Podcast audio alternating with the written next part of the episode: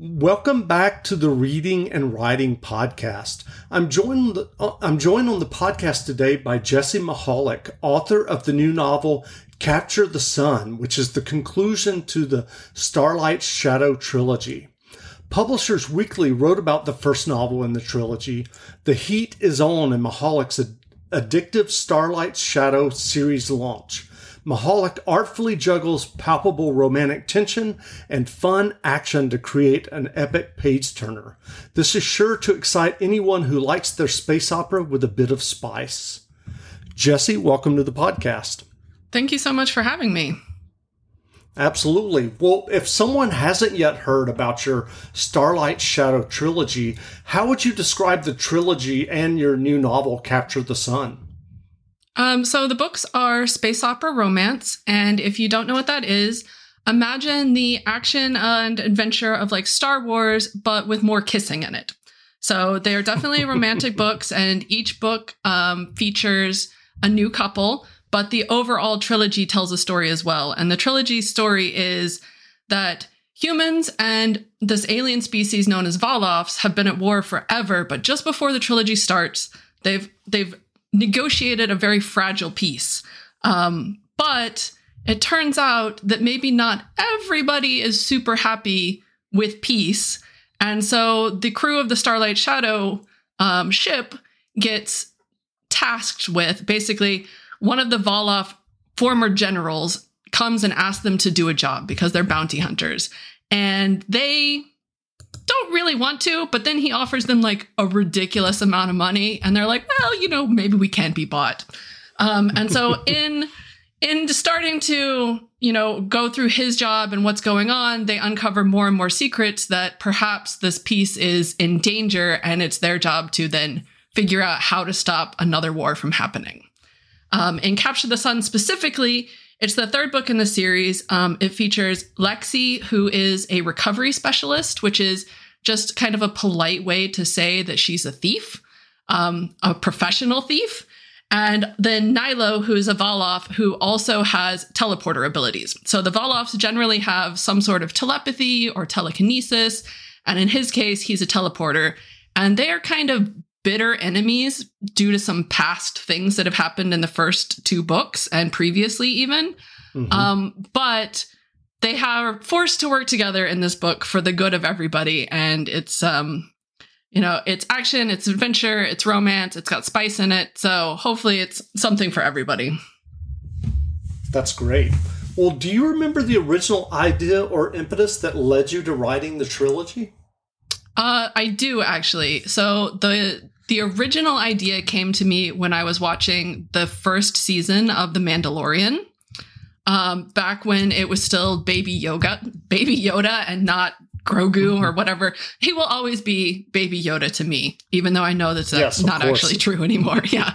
um, and I saw Mando going on all these adventures and he had friends, but they were so far flung that I was like, what if I had a bounty hunter who was had a crew with her that was like her basically her family, um, her found family, and she was desperately trying to keep all these people together and keep them fed and keep them in jobs and then they all go on adventures together. And so that's where the the beginning ideas of the story came from.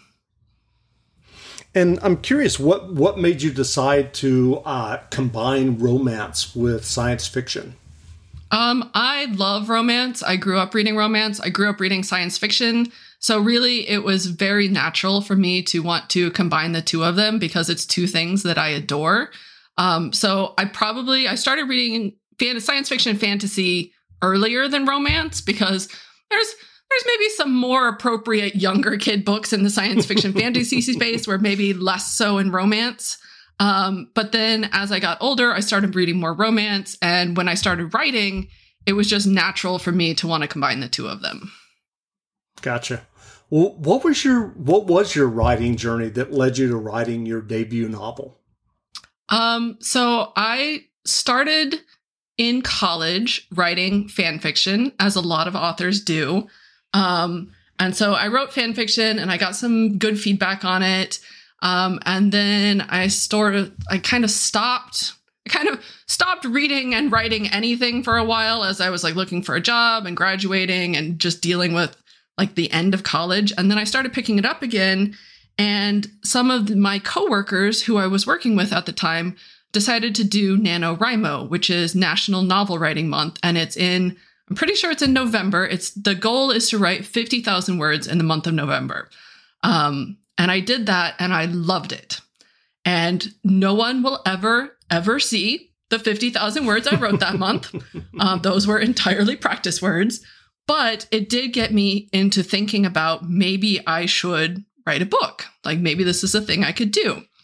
Um, and so I sort of, you know, wrote a little bit and kind of tinkered around with it. And then I went to a writing convention um, where Ilona Andrews was participating in the writing workshop. And Ilona Andrews, it's a husband and wife um, writing team. They're one of my favorite authors. And I was like, I'm going to go. I'm going to go and I'm going to submit a, st- like, you had to do a 5,000 word short story or like the first 5,000 words of your work. So I wrote a 5,000 word short story. I submitted it to the writing workshop chairman and I was like, hey, I don't know if it's possible, but these are like my favorite, favorite authors. Could I, is there any way I could be in their group? And I don't know if that ask did it or if it was just sheer random luck, but I was in their group. um, and they were really, really encouraging. And so that's when I really thought maybe I could do this as a career. So I wrote an entire book that is still trunked. It was an urban fantasy with witches and shapeshifters that may someday see the light of day, um, but it hasn't yet. And I went out on submission with that and got interest from an agent. And then I told her, I was like, hey, I'm also writing this science fiction, this space opera romance. And she's like, oh, send me three chapters. And I had not written three chapters. So over like a weekend, I wrote three chapters really fast and I sent it to her. And that became Polaris Rising. Like she offered rep on those three chapters and the urban fantasy that I'd written, but she was mostly interested in Polaris. And so that's where that's where my career launched from there. That's great. Well, I'm curious when you're writing a trilogy, how do you plan the novels in terms of story arc and character arc and plot across the the three uh, the three novels? Because you know, with with modern publishing, you're often writing the last book after the first two books have been published, so you can't really go back and edit a storyline um, in the first uh, book or two. So I'm just curious, like structurally and writing process wise, how do you handle that? Uh, I am very much a seat of my pants writer. I do not plot ahead. Um, so every book is a new adventure, and I just kind of hope that it works out. And so far it has. but as you pointed out, um, by the time I am writing, um, the subsequent books, the first book is already well into the process, if not already published. And so there is no changing it. So you have to be pretty careful not to write yourself into a corner. Um, or if you do, that you have a clever solution to get out of it. Um, but yeah, I just kind of explore as I go. And I have like general like world building stuff is pretty much set after the first book. So I explore all of that mm-hmm. in the first book and I kind of know like in very general terms what I want the arc to be, but I don't know how I'm going to get there until I start writing book two and then book three. When you need mealtime inspiration, it's worth shopping Kroger, where you'll find over 30,000 mouthwatering choices that excite your inner foodie. And no matter what tasty choice you make, you'll enjoy our everyday low prices, plus extra ways to save, like digital coupons worth over $600 each week. You can also save up to $1 off per gallon at the pump with fuel points. More savings and more inspiring flavors make shopping Kroger worth it every time. Kroger, fresh for everyone. Fuel restrictions apply. Got it. Well, what appeals to you about writing science fiction and fantasy? Um, I love being able to just make stuff up. Like, I definitely fall on the soft side of science fiction. I am not writing hard sci fi, although I do sure. a lot of research into like theoretical faster than light travel and planets and distances. And I do a lot of research that doesn't generally end up on the page or is like a one line throwaway that I'm like, I spent five hours on that. like, um, but I do enjoy like being able to be really far in the future, maybe change some things for the better um, and just explore like magic. Even though it's science fiction, it's like a science based magic in my latest one. Um, but just being able to have spaceships and blasters and like all the the fun science fiction things that I really enjoy from the movies. well, what writing advice would you offer for those who are writing their own stories or novels? Um, I have two pieces of advice that I always give out. Um, the first one is keep going, keep writing, keep reading. This really is an industry that rewards persistence. Um, keep getting better. Like everything you write, you'll get better as you do it. Keep reading widely because the the single best thing that you can do to improve your own writing is to read. So just keep going wherever you are. Um, and the other one is like be patient. Like it's kind of kind of the same thing with keep going because everything takes longer than you think you're going to. Um, it takes longer to get an agent. It takes longer to get a publishing deal if that's what you want to do. Doing indie stuff takes a while. Um, so just like know that that's part of the process and try and just like hang in there, basically. so, are you working on another novel now? Uh, I am. I just finished writing a fantasy romance. So, I'm changing from science fiction to fantasy. Um, and I just got feedback from my agent. I turned it into her in June, and she sent me feedback this week, basically. And she loves it. And we're going to do some edits and then hopefully go out and put it on submission and find it a traditional publishing home, but if not, then I will self publish it. So, but fantasy romance. Wonderful. Have you done any self publishing?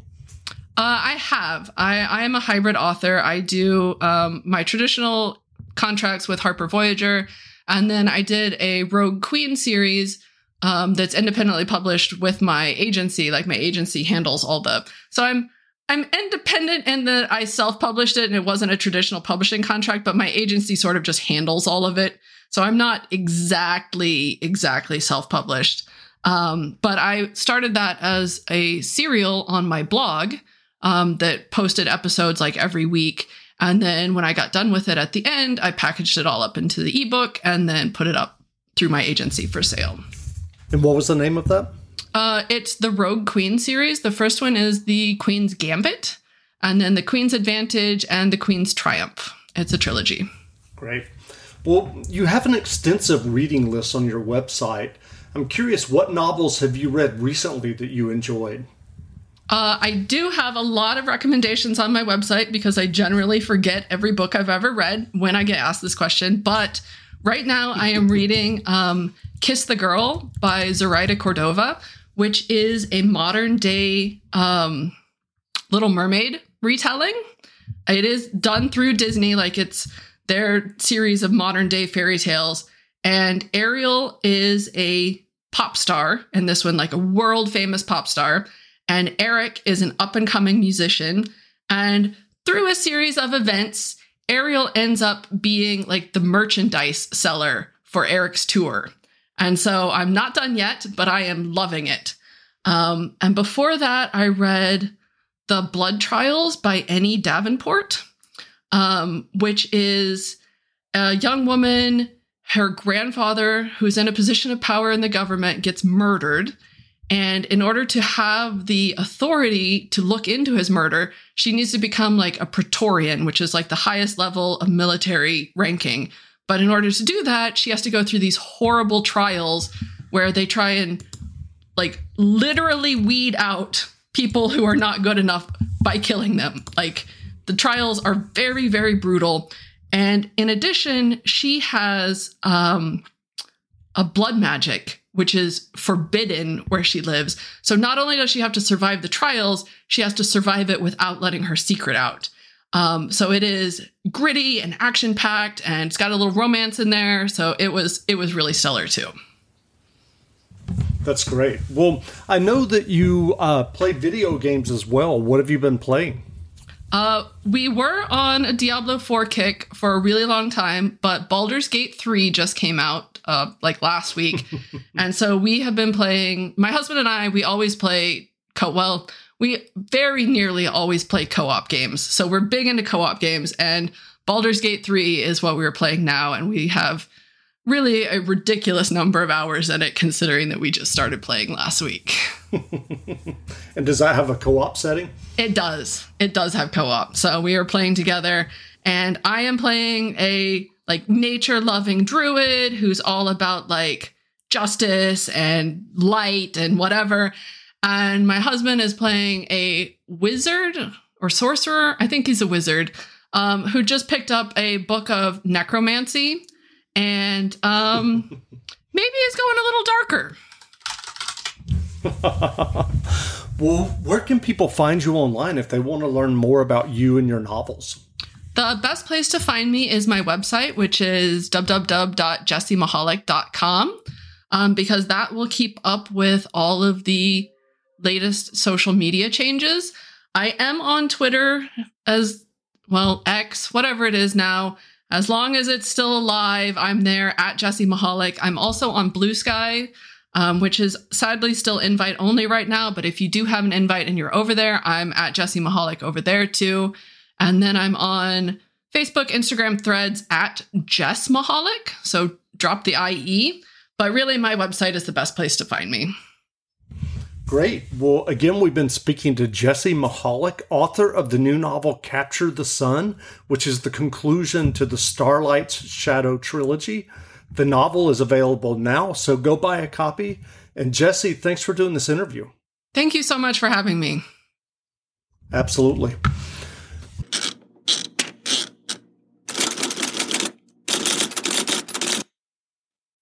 When you need mealtime inspiration, it's worth shopping Kroger, where you'll find over 30,000 mouthwatering choices that excite your inner foodie. And no matter what tasty choice you make, you'll enjoy our everyday low prices, plus extra ways to save, like digital coupons worth over $600 each week. You can also save up to $1 off per gallon at the pump with fuel points. More savings and more inspiring flavors make shopping Kroger worth it every time. Kroger, fresh for everyone. Fuel restrictions apply.